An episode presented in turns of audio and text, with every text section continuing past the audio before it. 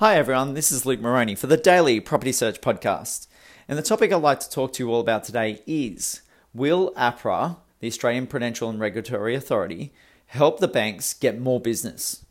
Before I get into this topic, just a disclaimer this podcast is for general purposes only, should not be regarded as legal or financial advice. Make sure you get your own independent advice when it comes to investing. So, what's happening out in the marketplace right now when it comes to APRA and when it comes to the banks and the lenders, and also to us as investors? What do we need to do to actually have the ability to get loans? Now, there was an article that was put out in the papers today talking about the whole idea of serviceability on loans and the lack of ability for investors and for owner occupiers, first time buyers, to actually get out there and, and secure a loan because of the the the outstanding or the actual level of serviceability that is required to participate or get a loan. So then we had the ANZ chief boss actually speak about this particular subject and he was noting that there's been a reduced amount of loans that they've written over the course of the last um, 18 to 24 months in terms of uh, problems with serviceability that potential borrowers have. So I thought we'd discuss this particular article that was put out in, in property papers in, in terms of mainstream media and really discuss what the idea of, around this is. Now, the whole reason that this was put in place is between between probably 2012, 13, 14, 15, 16 and maybe at the early parts of 2017, we had quite loose lending, and we and at different times they tried to put some restrictions on, them, pulled them back, and allowed for more people to act, have the ability to get loans. Now, in that time, we saw the property prices in Sydney and Melbourne absolutely boom, and other markets did filter in to get a lot a lot of um, price uptake as well. But the real big focus was on Sydney and Melbourne, and that's where I guess the majority of money and people had the excitement and frenzy of what was going on in the lending market, which flow, flowed through to our property prices, seeing you know auctions go to crazy prices and people get um, extraordinary um, amounts when they're selling property. So I just wanted to like focus on that a little bit and and maybe have the aspect of thinking about this ANZ chief boss.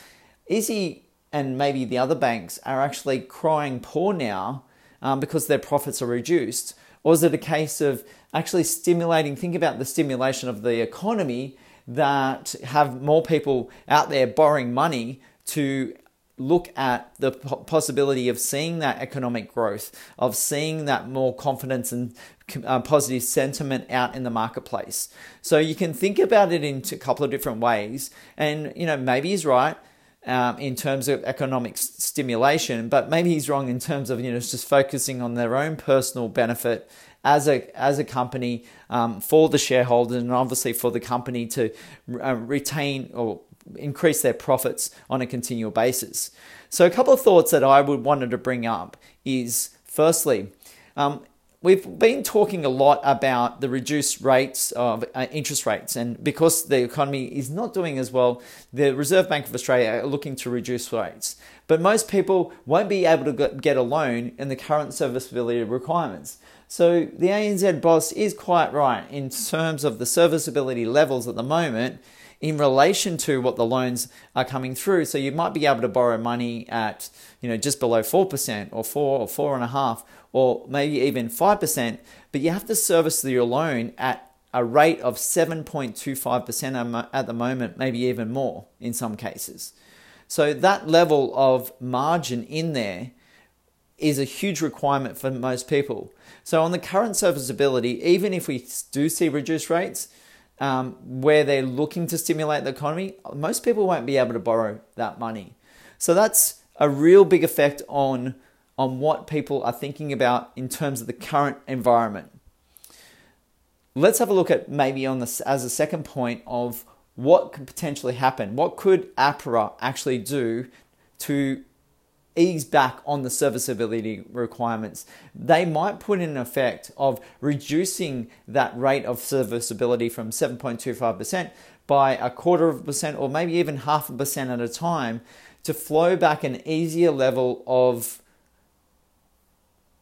less friend uh, frenziness in the in the market for just allowing a lot of people to get back in in such a rush when the serviceability is taken off completely. Or maybe the fact of them bringing it back slowly would put us into less media attention out there in terms of saying that okay we did have APRA tighten things up we did have the Royal Commission and so forth but if we ease it back slowly people may not get be too aware of that. And it doesn't look too bad if we're just restraining a few people but not allowing everyone if we took it out completely to be able to get money available to them.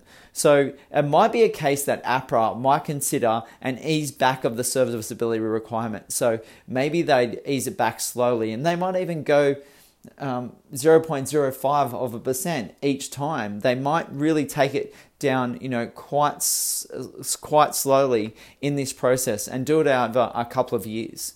So that might have a less effect on the marketplace and bring people back slowly into the investing realm. Maybe it's a case that you might see the government may may have to stimulate if APRA is not uh, able to um, allow for more people to borrow money. So regu- regulations are, are, quite tight for the lenders right now, and there is a, a stance where a lot of people are un- unable to borrow money, even if their interest rates, which we see right now, are at all-time lows. My third point is was that hard lining of APRA and the Royal Commission actually worthwhile? Do we get to a point in future that all those things that they talked about and and discussed about all the what the banks and the lenders were doing and how money was free and available to go in whenever you want and it was just really easy. And we go back to the norm that we had or that that timing we had between 13, 14, 15 especially where it was a lot easier to get money and we go back to those old ways. And you kind of think to yourself, well what was the point of them putting on the brakes and pulling up the handbrake in terms of that those policies in place when we go back to that same position, you know, 5 or 10 years later. So it's a big consideration of what we've got to think about as investors and what really we need to do in terms of thinking about what's our next move. So if we see some of the easing of serviceability, maybe it's an opportunity for investors to you know start having that conversation with our mortgage brokers have those assessments done think about a potential for a pre-approval if you get close to that mark and keep on top of those communications with your mortgage broker and people in the marketplace on any media attention around like I saw today about the banks coming out to say that their profits are reducing and they're not able to give out money or allow people not give out money but allow people to borrow money on the basis of the tight serviceability constraints that have been imposed by APRA and the Royal Commission. So it's a strong consideration for us to have. We do know the current marketplace uh, and the, the, the requirements that are necessary for us to be able to move forward and borrow money. And a lot of us are not in position right now. So it is about sensing and keeping educating ourselves until the moments that things do change. And there's a good chance that in another two, three, four, five years, that might be in a situation that we do have more money available. There are less requirements or less um, toughness on the rules that are being put forward right now. And when we see a market decline like we have in Sydney and Melbourne, and if there's further declines, people are going to start to get nervous in government, um, in in um, in private enterprise, small business because people are starting to lose confidence and stop spending money. So they're going to have to think about ways to stimulate. So that's when they start to think about what pressures can we release off to, to stimulate some of the spending out in the marketplace. And this is definitely a way that governments, regulators, um, and other people think about what they can do to change things in our economy. So be be mindful of what is going on. Be up to date on on the happenings in the marketplace. Speak to your mortgage brokers. Speak to your buyers agents. And get a real sense of what you're going to do moving forward. And I always talk to people about assessing their their current finances on a six monthly basis. Speak to your mortgage broker. Where are we at? Can we do anything? What can we actually um, manipulate in our portfolio or work on our portfolio to actually get the ability to borrow money or to refinance or look at potentially other items financially within our portfolio. So think about all those things, and if you want to discuss this particular topic further, please do give me a call or in, in terms of your own portfolio and property investment ideas. Love to talk to you about that as well. And my number is 0400 332 377. And thank you so much for tuning in today.